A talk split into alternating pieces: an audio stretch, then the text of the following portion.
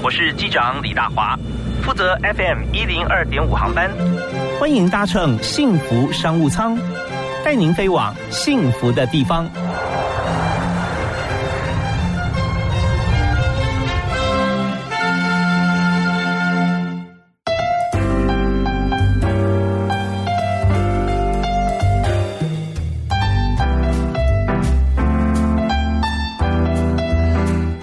下班时间，大家下午好，大家晚安，非常欢迎您锁定幸福广播电台 FM 一零二点五，收听每天傍晚的幸福商务舱，我是主持人李大华。我们在今天为您访问的商务舱的来宾啊，大家非常熟悉啊，熟悉他的工作，也熟悉他的商务平台，就是东森购物的营运长顾南 Jerry。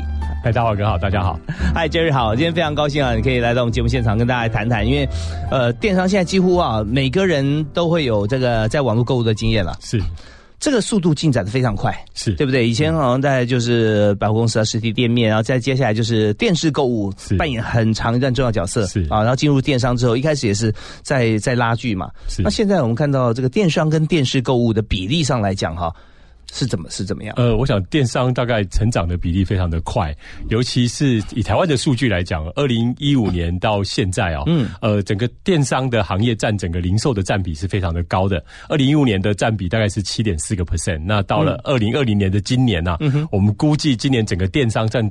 占整个台湾零售业的占比会超过呃大概十五点五个 percent 左右，会是一个非常高的数字。是，所以短短的这个几年之间，它翻倍了，是啊，翻倍了，非常可观。我相信很多听众朋友啊，心里想说啊，才十五吗？我觉得应该是加一个零吧，哈，一百分之七十，他自己的消费行为已经在网络上购物了。是，好，那我们在今天节目里面，我们要谈电商啊，新商模啦，还有就是很多的网红现在开始在卖啊，卖东西啊，是卖一些商品。那么我们怎么样在在这个网络平台上？面来看看新的后起之秀在竞争的过程当中有哪些新的商业模式？那这跟所有的消费者都息息相关。不过在这之前哈，我们当然在第一个阶段哈，我们要谈一下能够当到营运长的心路历程。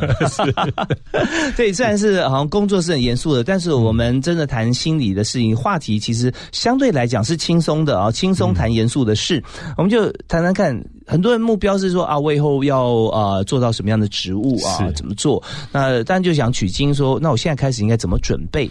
所以当初你在开始工作的时候，特别现在是毕业季了啊，在找工作的时候，然后往自己道路来规划，你是本来就有一条很清楚的路线嘛？呃，是的。呃呃，我大学念的是行销流通系，嗯，那顾名思义就是专门在做跟行销流通相关服务的行业。呃，在我大学毕业的那个年代，刚好是台湾那种量贩店、连锁店的行业非常呃热络、非常兴盛的时代，所以我曾经在全联福利中心的总部服务过。嗯嗯，那那个时候我也在负责全联福利中心的一套新的商业模式。那那时候我们想要在那在全年的超市里面开始卖保养品、保健食品这样的一个品类。那当时。是很创新的，哎当时很创新，因为 因为它都是柴米油盐酱醋茶，是是是，没错没错，大华哥非常内行，就说当时的全年的那个时代，它完全是以呃生活用品为主的。对。那那为什么要卖这两个品类？最主要是因为这两个品类的毛利贡献比较高。哦，对，OK，看数字嘛，哎，看数字，他希望能够做做一些高获利的品类，轻薄短小。那一个西瓜那么重，哎，是你的运费啊，这成本 搬运啊，那跟一支口红来比起来的话，哇，一个西瓜可以装多少口红？嗯，是没错没错。所以说，以这样的逻辑之下，当时我去被赋予了这样的任务，去全年做这件事情。嗯，那。在那个过程里面，好像也冥冥中注定了我一直要去做一些比较创新商模的发展。OK，是是，所以你每天在想着，就是你几乎是第一份工作嘛，进入跨入那个呃，像流通业，对不对？呃，量贩业，呃，是就在想说，怎么样能够让公司获利更多？呃呃，既有模式以外，还可以做哪些事？是，所以天天就在做创新。在研发，在思考。哎，是，所以我现在的部门的名称叫做研发新事业发展部。OK，听起来很长，但是简单来讲，就是我们专门每天脑动脑都在想，我们如何把现有的商模做得更好、更创新、更接近我们的用户的需求。对，虽然部门名称长，但没有一个废字哈。研发嘛很重要，对不对？要要做 R D 要研发新事业，对新事业发展部，部这是一个部门，新事业发展就是你要研发新的事业，也就是说有别于旧有的体系啦。是。啊，所以那呃，从过去到现在哈，那你从全年开始，那后来呢？呃，后来我大概也都一直在相关的流通行业服务。事实上，我在过去几年的工作资历里面，呃，我做过这个部门的总监，我也做过这个副总到总经理的职务。嗯嗯，那。我其实蛮蛮感开心，就是说后来我能够来到这个呃东升购物，因为东升购物是把我过去累积了好多年我想要去实现的一个理想，呃，真正在这里付诸实现的地方。嗯，大家觉得认识东升啊，从电视购物开始啊，然后到这个网络购物商城嘛啊，是。那但是有哪些新的呢？还有哪些可以做的呢？呃，是，我想大家对呃这个网络购物这件事情应该是很习以为常了。可是我想呃不在业内的人可能不太知道，其实网络购物的流量成本越来越贵，然后转换率越来越低。呃，简单来讲，上网看看东西不见得会买。哎，对，没错，你看了然后又买就转换成功。对，但现在这个比例降低了，这样比例降低了。以整个台湾来讲，呃，普遍的转换率大概是不到一个 percent 哦。嗯，那但是我们就在思考说，我如何去提高这个。所谓的转换率，如何去降低我的流量成本？但是呢，我能够呢，把好的商品、好的商业模式呢，交到消费者的手中，交到我们现在所谓的用户的手中。嗯哼，所以这就是后来我在做的事情。OK，好，那我们谈这个后来事情哈，我们稍后来谈。我们现在谈谈看，在顾武南营运长哈，顾总他在一路走过来，他是先立定一个标杆，然后也是因缘际会啦，进入了这个全联嘛。是对，就一路就是往创新研发商模开始哈。是有没有在过程当中你？觉得你呃大力突破啊冲破挑战成功的这个滩头堡有没有一些例子？呃是啊，你举一两个来，我们来听看。好的好的，我想呃其中一个让我最最印象深刻的就是，其实就是我在全联福利中心做这个呃美妆品跟保健品的这两个品类的运营的时候，OK，因为当时其实我们所有的门店他们并不欢迎这两个品类的经营，因为这两个品类体积小。然后容易失窃，然后他们一旦东西失窃了，那个那个店的主管要背负相当的一些责任啊等等，他们觉得这个压力很大。是，可是我记得当时呃呃我的主管，也就是当年这个呃全联福利中心的总经理呃蔡庆祥蔡总，嗯，他为了要跟我一起完成这件事情，所以我们两个呢几乎呢一起跑遍了北中南的分店，去跟每一个分店每一个区的主管教育说，我问为什么全联福利中心为什么要卖美妆品，为什么要卖保健食品。嗯嗯，好，我们到处去说明我们的目的，我们的目标，沟通，内部沟通。哇，那一趟过程虽然蛮辛苦的，但是后来呢，我们成功的在当时全联福利中心大概只有三百店左右，呀，我们大概有一百六十六个店啊，有这个美妆化妆品专区。哦，那是很大的突破。对对对，因为其实，在我们谈沟通这件事情的时候啊，要让大家清楚一件事啊，就是说我们上美妆保养品哈，它的目的是要卖出去啊，不是。它会被偷掉啊，对，所以你把它目的想说它放在架上，最后呢就是被偷走，那你就要在它被偷走之前把它卖掉，或者是说你要想办法让它不会被偷走，是对不对？那沟通好这一部分的话，那它只要是卖出去的话，它的获利的这个毛利额是比卖其他更多东西更好嘛？是是，对，所以经过在沟通内容也差不多这样，差不多是这样。而且经过我们那么多年的努力啊，我们其实后来在整个美妆保健品的这个那个利润啊，我们提高了五倍啊。哇，我们整整提高了五倍，让的确让公司在这一块有很好的获利。那当时当时的蔡总也很有魄力，就是说，哦，我们就让每一个门店呢，只要有做这个美妆保养品的呢，他就可以安装那个防盗门。那我在产品上面做防盗标签，我们做了很多补强的工作。对，OK，让这个呃帮助我们提高业绩的朋友啊，这些工作的伙伴哈有信心啊。所以，我们是来带给你这个报表业绩好，可以加薪升官的，不是来给你找麻烦的。是是是。所以大家只要有志一同，然后这也是需要有一些。叫开创的性格了哈，呃，那当然我们在今天也是要请呃营运长哈顾南先生哈顾总来给我们推荐一首歌啊，有没有在你的这个工作生涯过程当中啊，呃，是你很喜欢的一首歌可以跟大家分享？嗯，好的，呃，我想推荐这个。呃，我很喜欢的一个乐团叫 Bon Jovi，他他们的一首歌叫 It's My Life。嗯，那这首歌跟我渊源很深，是因为以前我在全年福利中心，虽然我在总部服务，但是我想要我必须要到门店去了解门店的实体的状况，所以当时我经常开着车这样全省分店这样跑。那在跑这个分店的时候，其实我为了要激励我自己的这个这个这个热情啊，吼，所以我的车上都会放这首歌，所以这首歌可以在那个过程陪我陪我我很长一段时间。It's My Life，这就是我的生活，我的生命和生活。那里面的歌词内容有没有主要大意是讲什么？我想它里面内容主要在跟大家讲，就是说，呃，你要一你要做你自己喜欢做的事情，做你自己想做的事情，活出你自己。那所以我后来在我的后面好几段的工作资历发现，其实每一当我很清楚知道，呃，我在做我喜欢做的事，我想要活出我自己的时候，往往那个工作我都能够收到不错的成果。嗯，OK，所以我们在工作或做任何事情的时候，我们先要笃定一点，去好好思考一下，检视一下这件事情是不是我喜欢、我想要的。是啊，那中间当然不会每一件事情都是你喜欢的，但是怎么样把你也许现在不喜欢，但是后来变成喜欢，或者把整个周边的人事物经过你的这个呃努力，作为改变成你喜欢的样子。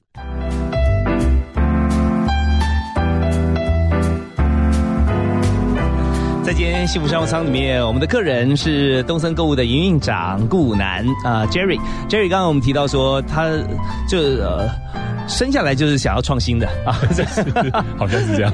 对，起码从毕业以后开始啊，就觉得做了这个啊创新研发的工作之后，就一路走下去，觉得非常有意思，觉得这就是你的人生，对不对？It's my life。是。好，那我们来谈说，现在进入了这个电商体系以后啊，但你在东森之前，你也是在其他电商嘛？是，是不是？是在电商的经验啊，是让大家知道，就是说以现在来看，电商最主要做的是哪些事情哈？因为现在有很多新的商。业模式出现，包含了像是微商、网红啊要加入，那么呃这些当然也瓜分掉一些市场了。是，那我们是不是有明显的感受到？嗯，是是的，呃，我想电商呃还有包括现在很流行的网红，甚至直播购物哦，我想这是现在非常热门，而且我想从国际的数字都看得到这一块的营业是越来越高。但是我们呃在我现在在做的事情，其实我们的部门哦，我的部门里面我们专注一件事情，这个事情就只有四个字，叫做流量变现。就是对。就是我如何偷把我的流量能够变成呃收入，变成利润回到公司来，所以已经超越转换率的概念。是是，转换率是让流量转成这个金流嘛？对对金流。那流量变现是直接你你你就直接把它转过来，对，是。他跳过了一个说把流量有多少人进来，然后要刺激他用很多种方式，用推波、用广告让他去购买。是。那你直接超越这个，让他变现。是。那怎么做？呃，其实我们是透过人跟人的互动去传散我们。觉得他呃，他希望去传散的购物讯息，嗯，所以在这里面，我们当然要提供很好的商品。这里面我还提供了这个呃，这个所谓的奖励用户的机制。我们让愿意传赞跟分享的人，可以从这里面呢，呃，得到我们给他的回馈。也就是过去的传统的电商模式是把这个流呃流量的运营费用放到云端的广告上，好比说 Google 啦、FB 啦，哦，那现在呢，我们是把这个呃流量的费用呢放到每一个用户身上。因为呢，我们做过一份有回馈了，哎，是有回馈，对，而且我们做过一份调查，其实现在的人，尤其是呃，我们讲这个呃，S 世代、Y 世代，甚至现在的 Z 世代这些人，他们的购买行为在网络上其实慢慢改变了，愿意踩着广告、follow 广告去买东西的比例越来越低，越来越多人在买东西的决策的是经过朋友或是网友的分享，嗯嗯，所以我们发现。在这个网络的世界里面，其实每一个人都是一个流量的节点。呃，所谓的流量节点，就是每一个人你的手机里面或是你的 FB 上面都有很多的好朋友。嗯哼，你当你发散一个讯息出去的时候，有多少人会收到这个讯息？那这就是一个流量。那但是呢，我们做的事情是把这个流量呢，透过跟我们的平台来合作之后呢，它能够转换成现金的收入，也就是我讲的用户的奖励。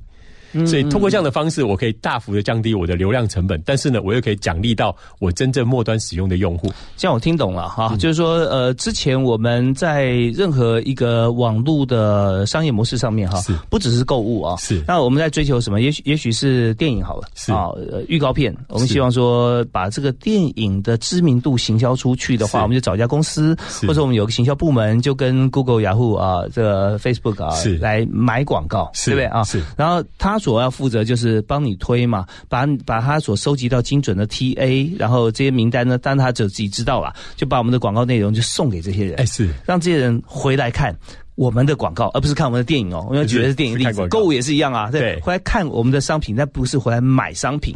所以，变说花钱的时候就有点像传统的广告，对，是像电视就是我只负责播出广告哦，对，有多少人看到或者说买不买，那那是你的事，哎，是，所以那现在你的想法就是说。把这些呃外部所做的帮帮助我们推送讯息的像这样子的一个费用，直接把它给一般的会员。哎，是。是不是就就等于呃，也不用看哪个专家了，专家就在你身边，你的好朋友可能就是一个购物意见领袖。哎，是，然后你就找这些意见领袖的方式来作为呃宣传行销的方式。呃，没错。事实上，我们做过一份调查，事实上，呃，一般的人消费，当他经过了朋友的分享或介绍的时候，他的购买意愿是没有经过朋友分享的三倍。就是他购买意愿会增强三倍，所以我们认为这样的一个一个做法，它可以让更多人愿意去分享。所以在我们的整个营运的架构上，我们强调是分享的概念，而不是销售的概念。嗯，因为分享最自然，分享让朋友最容易接受。分享会让朋友知道你真正使用产品的体验，因为现在大家随时随地都在分享嘛，哎，对，分享是生活资讯啊，没错。然后我今天小狗狗怎么样了？这样子，对 对，对大家反正小孩、宠物啊，这些是最吸睛的。那如果说生活方面相关的一些讯息，其实大家也喜欢看。是，那你是怎么样想到像这样子的一个模式？嗯，因为这个好像呃，你是创新研发部门嘛，对，是你自己独创的，是是什么样的契机让你想到？呃，是这样，因为跟跟我过去有一个工作经验也有关系。呃，我过去曾经在这个有一家外商公司，呃，叫美安台湾服务过一段时间。那在那里面呢，我们其实有一个商业模式，是透过网络的分享，然后去让我们的用户呢赚取这个所谓的收入这件事情。但是那样的模式呢，其实呃，在当时行之有年，也有不错的成效。那后来我发，我一直在思考一件事情，就是说，呃，能不能把这个模式做得更简单、更简便，它的整个分享跟交易的时间能够更缩短，然后呢，让任何人、任任何的这个呃，朋友呢都可以轻松的上手跟使用哦。那这这个想法让我一直放在心里面很多年。那一直到我离开那家公司之后，我一直想要把这个想法付诸实现。嗯哼，那其实也不瞒大家，也不瞒大华哥讲说，这个过程我其实也吃了蛮多苦头的。哦，我们最喜欢听苦头，因为我们这每次看到这个大家的呃 title 很高啊，光鲜亮丽，但是。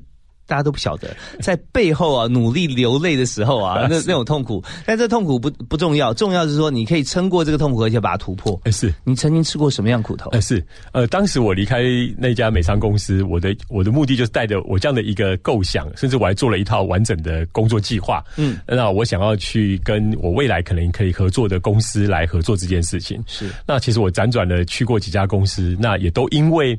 这个可能公司的理念或是公司的营运背景的不相容，所以后面我的想法终究没能够实现。可是这里面我也做了很多的努力跟尝试。那在努力尝试的过程里面，呃，其实不免要面临到挫败，面临到老板的指责、压力等等的。那像你去提案嘛，哈，对，提合作案，甚甚至你可以 in house 去工作啊，哦，那为什么他们？觉得说，你刚提到他们也许公司体制啦，或者想法不一样，他们的点在哪里？呃，是，后来我才发现，原因是因为我想做的事情，它背后需要有一个非常强大的这个呃呃这个资源来支撑，然后尤其它需要有一个呃 会员中心，呃会员中心有一个大型的购物网站，有非常完整的商品，呃甚至金流物流的支持。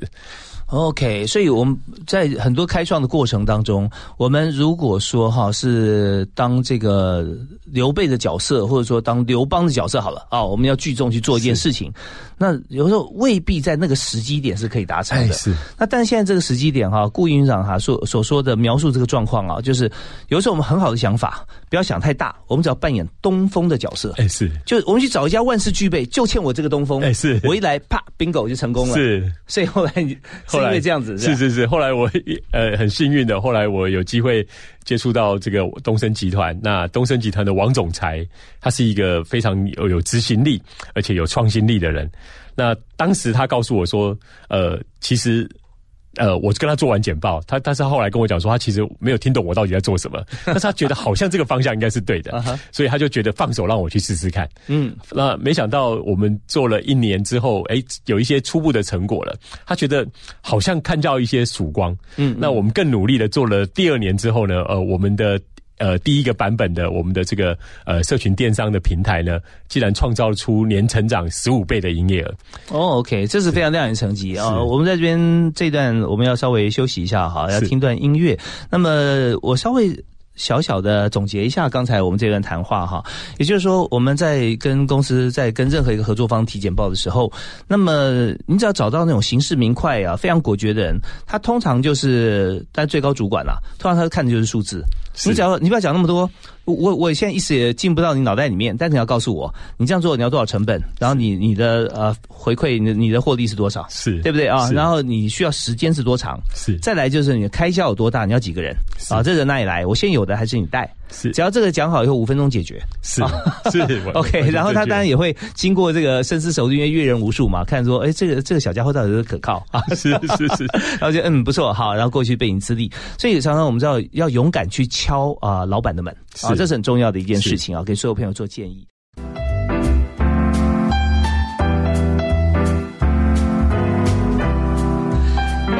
东西啊，不见得都是到传统的商店去啊，早就不是了啊。那当然也会去啦，呃，可是我们知道在网络上太方便了，所以实体店面现在很多都做了一些转换。那我们在今天节目里面，我们特别邀请东森购物的营运长顾武南，请 Jerry 到我们节目现场来谈一谈他呃进入东森之后所进行的一些创新的改变。那最主要我们谈的是在这样商业模式底下跟消费者互动，呃，消费者的反应如何？呃。你怎么知道消费者想要什么啊？然后怎么样做会做的多赢？是啊，因为现在大概都很难谈一单赢或双赢，一定要多赢嘛。多赢啊，因为我们现在做很多工作不止双方哦，是多方的。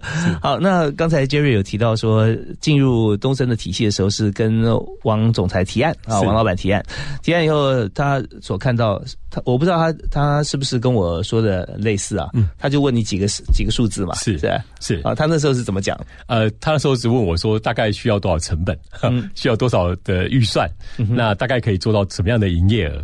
所以我还记得当时印象很深刻。我告诉他说：“呃，我估计呢，第一年呢，大概可以做大概三千万左右的营业额。”嗯，那呃，结果那一年我们做了三千三百万。OK，那那算达标啊，算有达标。对，那第二年呢，我们又估了一个营业目标，因为我认为第一年做三千三百万，第二年。呃，至少应该要再成长个三倍以上，所以我们估了一个一亿三千万的营业目标。哦，那他应该算满意啊？哎，他满意。哦，因为你不是估成长三成嘛，三倍。是是是，因为我告诉他说，随着我的用户的人数的增加，呃，这个这个流量的增加，我的营业应该会再往上走。OK，那这点也跟大家分享啊，你想的数字永远在老板前面啊。是，虽然你达到以后，他不但不会感谢你，会视为理所当然，而且还跟你讲说你再 double，对不对？再加目标。但是我们提这个提案就是你要挑战。自己啊，你的标准可以设在老板在上面一点，哎，是这基本的。你如果设到这个公司同仁或老板下面的话，那要你来做干什么呢？对不对？大家就已经可以完成了，所以这是蛮重要，要有企图心。没错。结果我第二年的一亿三千万的目标，在当年的呃，就二零一九年的四月我就达标了，就做完了。然后那时候我还笑笑跟老板讲说：“那看起来我们下半年没什么事做。”他说：“怎么可能啊？你要给我挑战更高的目标。”所以那时候我们设下了一个呃第二年的一个非常高的目标，我们要达到五亿的营业目标。哦，从第一年的三千万啊，第二年变五亿，然后你先讲给你朋友听，或回来讲讲给家人听，说你疯了吗？是，但但是事实上那时候我们的运营呃一些累积的一些经验了，我已经看到那个趋势了，所以我我我大概知道老板会抓出一个可能是四亿到五亿的营业目标，所以当他喊出五亿的时候，我也就一口答应他说好，那我们来挑战看看。嗯，呃，结果我到了二零一九年的年底十二月的时候，结算下来那一年呢，我们做了大概四亿六千。千多万哦，那已经算是这个非常非常高了，算非常高。因为当初在提五亿的时候，那是老板喊出来的，是啊，五亿。那你知道，在在喊这个数字的时候，有时候真的是用喊的。是，那它代表的是一种一种决心啊，一种冲劲啊，或者一个愿景啊。是，那你能够达到，就是说取法乎上啊，是呃得乎其中，OK 了啊。你定很高的目标，但是你就算做不到，做到一半，做到三分之二，都算是不错了。是，所以所以当时你做到四亿六哈，对，四亿六，那那达达成率是百分之九十二，是 对，是 很高啊。而且那个过程里面，老板还蛮津津乐道一件事情，就是说，因为当时我的部门的呃同事呃。只有三个人哦，就三个人。那我们三个人就这样做了很多很多的事情，这里面包括了线上的社群的运营，以及线下的我们跟用户的互动。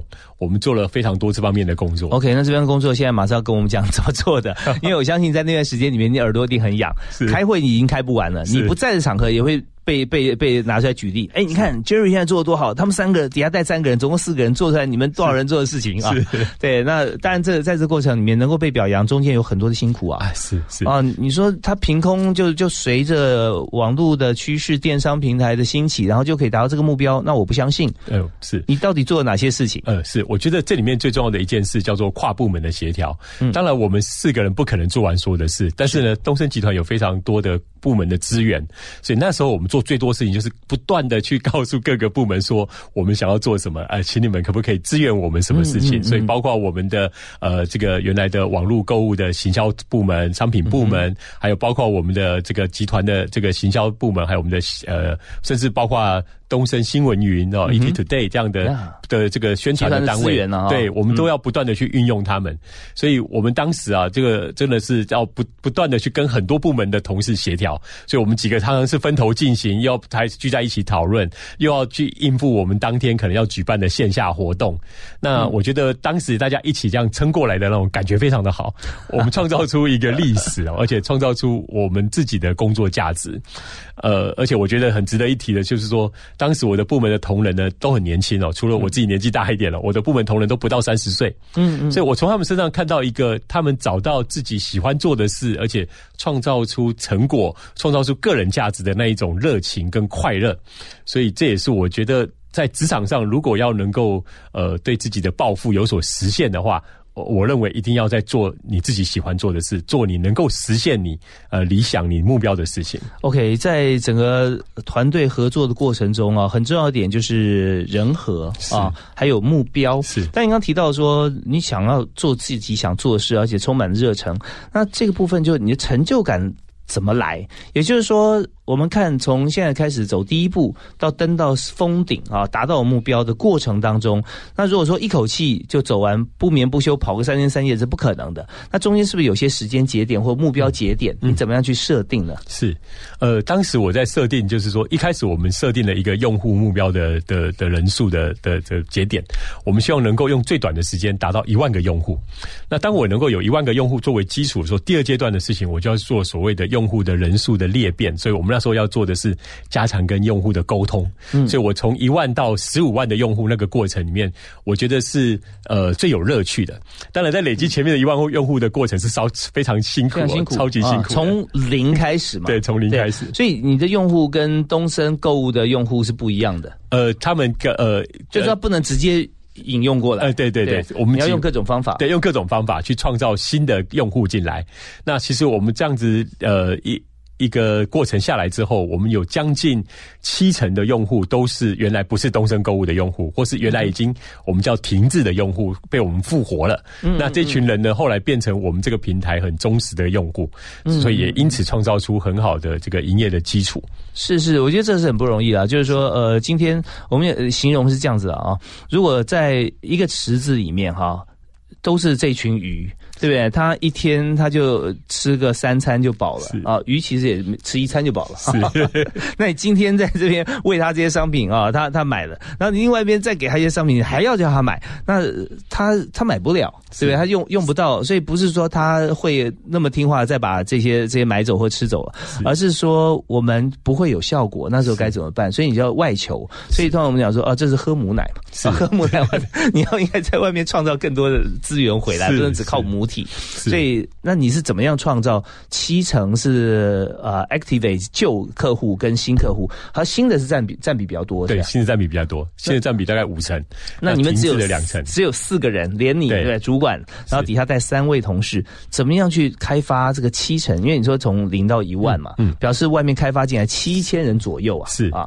是，呃，我们其实就是跟我们一开始的一些用户去做很多的互动跟沟通，告诉他们如何善用我们的工具跟平台，加上他个人的这些社群媒媒体，比方说 Line 啦、FB 啦，去做分享跟扩散。那每一个人都有不少的呃这个 Line 的好友，分呃 FB 的好友，通过分享的跟扩散呢，就能够引进更多新的会员、新的用户。那我们通过这样的方式逐步的累积，当我累积了更多会员，又再扩散出去的时候，我做好几次的这样的。一个呃流量的裂变的模式呢，让我们的营运的那个呃会员人数呢快速的增加。OK，好，那这边。就是讲到天时地利人和了哈，就是现在我们知道说这些用户他并不是以利益为导向，就是哦，我今天推荐别人我用的产品，呃，你如果买的话，呃，因为这样子我可以赚多少钱？其实不会的，现在人都会说，我给大家一些这些信，大家会觉得说，呃，心里觉得不好意思，对不对？但是如果是真诚分享的话，或者平常就有分享习惯的朋友，是他觉得这是刚好而已，因为本来就是要发文的。那现在呃，如果大家因为我的推荐，不是说他买的商品，而是他因为。这样子而让他生活更便利的话，他觉得说不是我好朋友本来就应该做这件事，是，所以你掌握了一个天时。现在大家是分享的年代，随时 分享，刚刚好嘛啊。是，那弟弟就是说，在一个万事俱备的一个事业体。是，那所以人和，我觉得还包含了人的努力。如果前面你没有这些思考，呃，再加上努力。再加上不断的提案，再加教育训练你的员工，但也达不成。所以我觉得人还是最重要的。是，就你要基础一定要有，然后刚好碰到了这个地利跟天时，你就可以爆发。如果有地利跟天时，你是空的，那也是枉然。是啊，所以这边非非常这个呃对。Jerry 兄哈，武南肃然起敬，呃，多学习创新研发是好。那么呃，稍后我们要提一下，就是在这个过程当中哈，这三位同事怎么来的？是公司原先就有三位小朋友啊。我们讲小朋友没有不敬的意思，就是说初入职场的朋友呃，工作同仁我们就称为小朋友嘛哈。那么这三位年轻的同事，他是呃，您招募的还是如何？还有就是说，在这个团队里面，你认为你最欣赏的同事具备什么特质？是啊，那还有就是你现在缺人吗？呃，现在还没有确认，还没有确认，未来有机会，未来有机会。如果你要找人的话，你会问他什么问题？是你重视新晋同仁，他的特质是什么？是。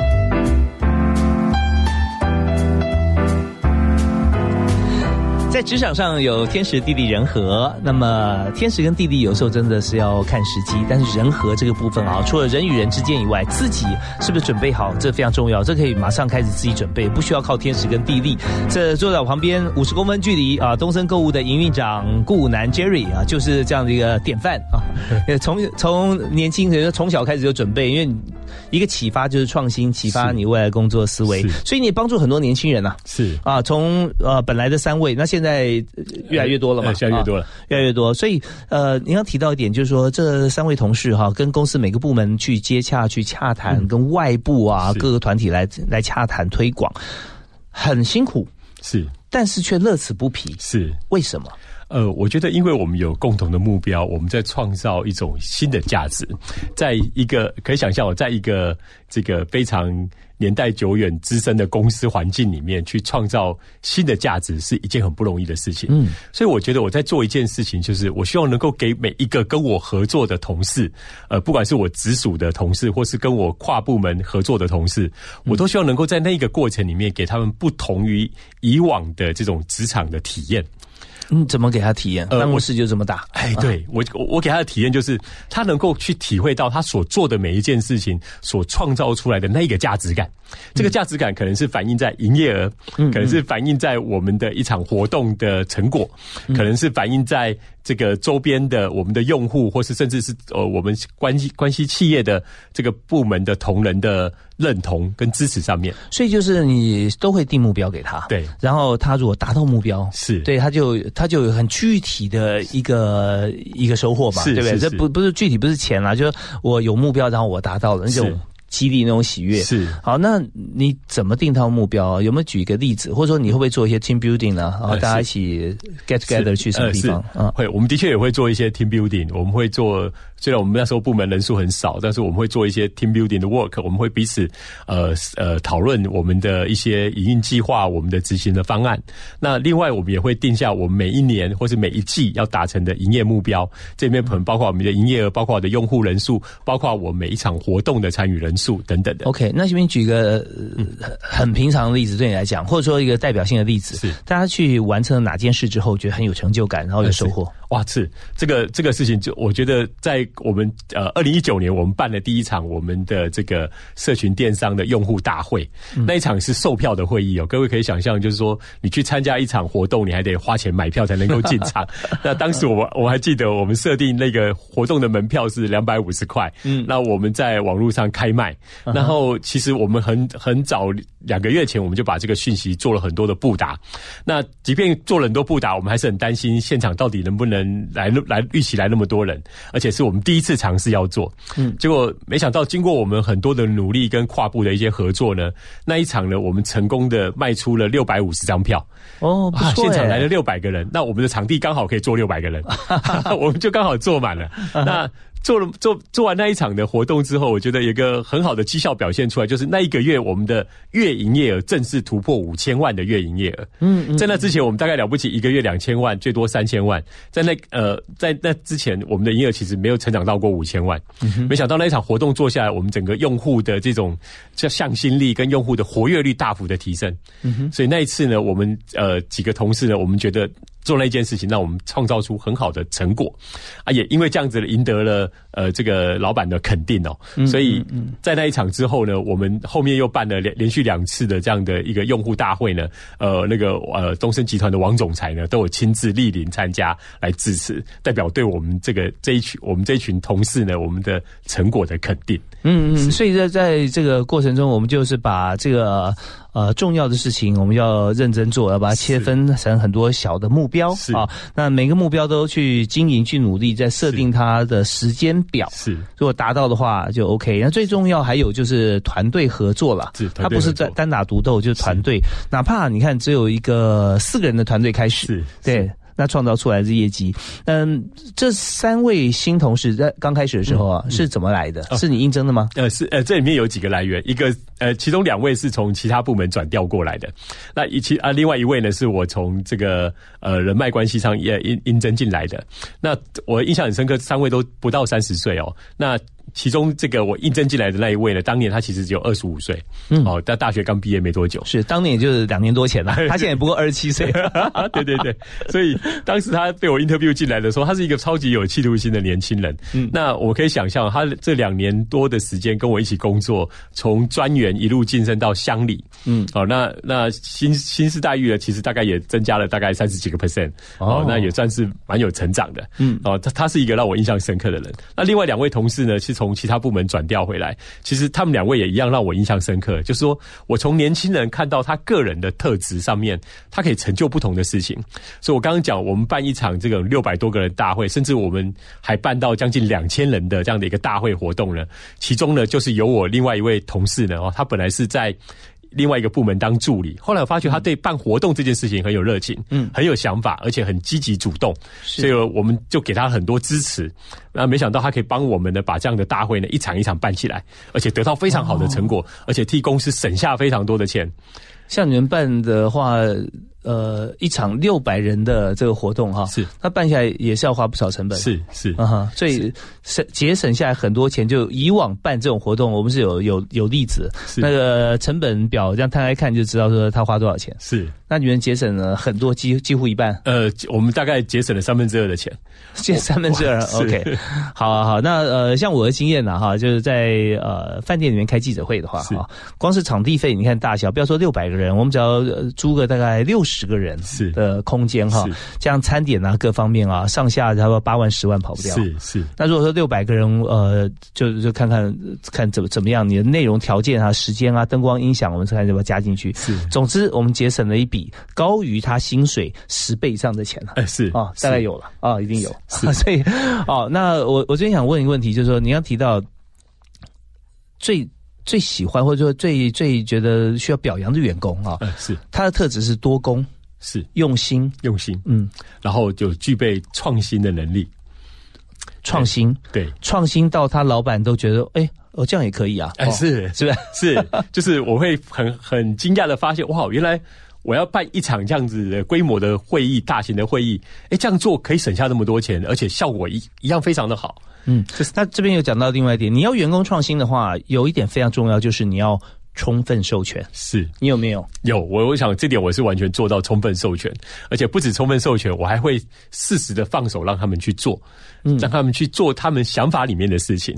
反正我认为就是有一点实验性质啦。那有时候就算小小出一点错，也也无伤大雅。但是当他的想法能够被付诸实践，他对自己更有自信了。嗯哼，是 OK。那我再问一个问题啊，在公司里面，我们知道部门转调有时候相当敏感的，是啊，是有的时候这个呃 A 部门老板会把这个人转到 B 部门去，有几个原因，一个就是说啊，我觉得他不太适合我这边，是他我觉得做表现不如我的预期啊。那另外一个原因呢，呃，就是 B 部门主管可能比较强势，他说我硬是要他过来我这里，所以呢有被抢走的感觉啊。那再还有个人意愿的表达，是啊，他就觉得说我现在做的工作职能，我我觉得说我想到另外地方做更好的发挥啊。那大概。这三种是主流了，是。那你在公司的时候，那时候两位从别的部门转过来，是为什么？呃，我想跟大华哥刚刚讲第三种的现象蛮接近的，嗯，就是他们都在渴望说，在他们的原来的工作上能够尝试更多不一样的发展机会，嗯嗯。那我们经过了一些沟通跟讨论之后，我们也取得他当时主管的同意，哦，让他顺利的转调到我们的单位来。OK，所以那时候你是一人，呃，不能说空降，因为你自己是陆战队打进去的，没有带人，所以呃，那你需要人的时候，呃，带个老板或公司人事主管做好，那你就我们现在人这么多嘛，集团这么多人，你就不用再找了。是现成的人里面，你看是不是可以适用的？所以经过沟通，那还有一点就是说，你提到说你的公司的同呃，你部门同事可以跟各部门来沟通，那那时候是他们各自去沟通，还是你带着大家去沟通呢？呃，我想呃，一开始的话，我都会带着大家先做一些会前的讨论会议。那我们跟各个各个相关系的主管做了一些讨论之后，后面的联系。跟跟进工作的细节，就会有同仁们去执行。OK，好，那呃，当然我们在职场上面也知道，面对或碰到 Jerry 啊，顾南营运长像这样子的主管，而是非常服气的。呃，不是说他特别厉害而已，而是说他就。单一一个人，他最需要就是帮手，所以你要帮他的时候，他就必须知无不言，言无不尽啊！马上数十年功力就交在你身上 了，所以彼此之间就有很好的一个革命情感啊，共同目标。那这些就是呃，但性格也很重要。如果说是一个专门喜欢藏私，就怕自己的这个呃功力。被别人学去的话，那第一个也没有团队，第二个事情也做不大。所以这边我们今天请到顾南营运长来我们节目现场啊，其实谈的不只是现在电商的新商模，我们更重要就是谈到说我们在公司里面怎么样来做这个团队合作，互相彼此的提携哈。呃，如果说我们碰到老板不见得都像 Jerry 这样的话，我们自己也是可以啊，呃，怎么样来提供我们自己的一些能力，说可以 fully support 你的主管啊，最好是不要把他干掉，把他往上升。他如果副总升成总经理，那你就是 acting，他一定是就是你。如果有新人来到你面前，尤其现在毕业季嘛啊，你会问他什么问题，决定说你是不是要录用他？嗯，是，我觉得我一定会问两个很重要的问题。嗯，第一个我会问他说，呃，过去你的职场，或是说在你求学的期间，你最大的挫折是什么？你如何去克服它的。那第二个我会问他说，你对于你未来的呃职业生涯的发展，你有什么样的期许？你有什么样的想象？因为我觉得，如果想要跟我一起工作，我觉得，呃，克服挫折的能力以及对未来的想象力，这两项这个能力是非常重要的。嗯，所以这是我每一次面试都一定会问的问题。OK，那你有没有一个很喜欢的答案？呃，如果我最喜欢的答案应该是说，他如果能够告诉我说，他因为。怎么样的努力，他克服了他当时的挫折，嗯，这是我觉得，哎，这个人找到了他一个生命可以热忱的地方。那第二个是说，他如果告很能够具体的告诉我说，我对于我未来的想象，我要成就一件什么样的事情的时候，那我会觉得他是一个很有生命力的人。那我觉得，只要他能够说得出来，我应该就会蛮接受他的。OK，太好了。那我这边提供小小的 paper 哈，在第一个问题啊，你要挫折啊，怎么样突破？我们就用 STAR 法则哈，S T A R 对不对？有 subject，你有什么事情？然后你碰到困难，然后这个呃 T 就 task，你采取什么样的任务啊？你去突破它，然后 action 啊 A 你要怎么样做？最后 result 很重要，结果是如何？就结果你失败了两次三次，那那这样可能就很很沮丧。结果是你成功了，然后怎么成功？因为你前面做的一些任务的配置啦，你的行动啊，但主体要相当明确。那这样的话应该嗯，对不对？是营运长应该会觉得是很好，我觉得这样架构很清楚，很清楚啊。剩下就是说呃，你未来的目标，但你讲很美好目标，但是也可以想象中间一定。困难重重，因为目标太高了嘛，对不对？我们要突破，所以突破的困难就是我们共同努力的机会。OK，那我们在节目最后，我们要请教 Jerry，就是你在工作过程之后，你人生当中的座右铭，跟大家分享。呃，是我常常提醒我自己一句话，就是那个禅宗讲的就是因无所住而生其心哦。嗯嗯。那因无所住而生其心，常常提醒我，就是说我们在执行每一项工作任务的时候，呃，我常常提醒自己，就是要把我给拿掉，就是我要专注在这项工作任务的完成，而不是。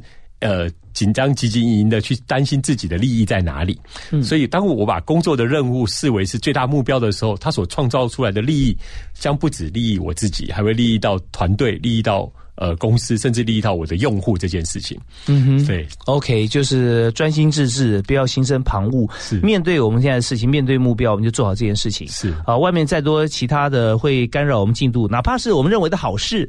你都暂时先搁着，是啊，这 就对我们现在的目标负责任啊！所有事情都是一样啊，是感情也是如此，呃，是对不对啊？所以在这方面哈，这个让大家能够专心致志啊，因无所住而生其心。好，那我们今天非常感谢 Jerry 顾武南顾营运长啊，在我们节目里面，我们向他取经很多。好，谢谢武南，谢谢 Jerry，谢谢，感谢大家收听啊，幸福商务舱，我们下次再会啊，拜拜。